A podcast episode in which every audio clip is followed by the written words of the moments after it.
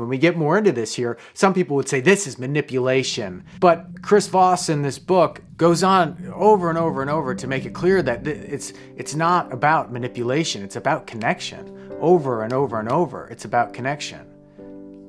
People want their agency. They don't want to be manipulated. And good luck getting someone to do what you want them to do if, if they don't like you or if they're not into what you're talking about. I mean, all you have to do is look at a Facebook message board for is that what it's called? A message board? A post. just look at any just look just look at Facebook's posts. And in less than a minute, I'm sure you could find something where people are going nuts, yelling at each other with the caps lock and and angry emojis. I don't know if a Facebook argument has ever won anyone over. Has it? I don't know. That should be an Instagram page of Facebook arguments that turned into connection.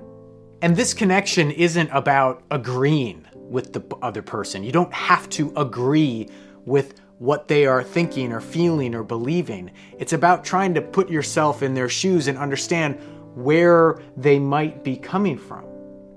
You have to really try and make that effort because if you don't, they won't trust you to make a deal. They won't want to make a deal with you. Who do you like making deals with that you don't like? And if you can't find a way forward, then you don't want to make a deal with this person anyway. He says in this book that no deal is better than a bad deal.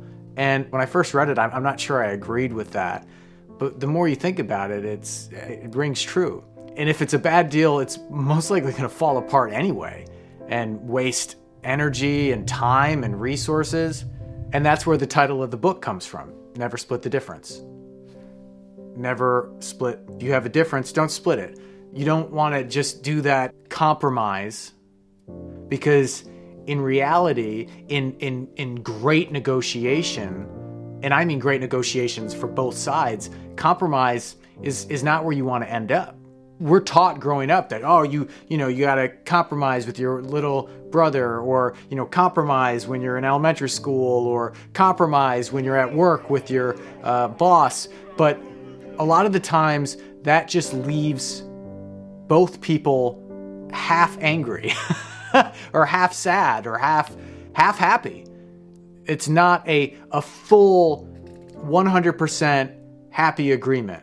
And and that's what this book gets down to is that if you are able to really understand where the other side comes from, you can make your deal their idea and you can figure out a way to make it happen and and and to have it be something that both of you want.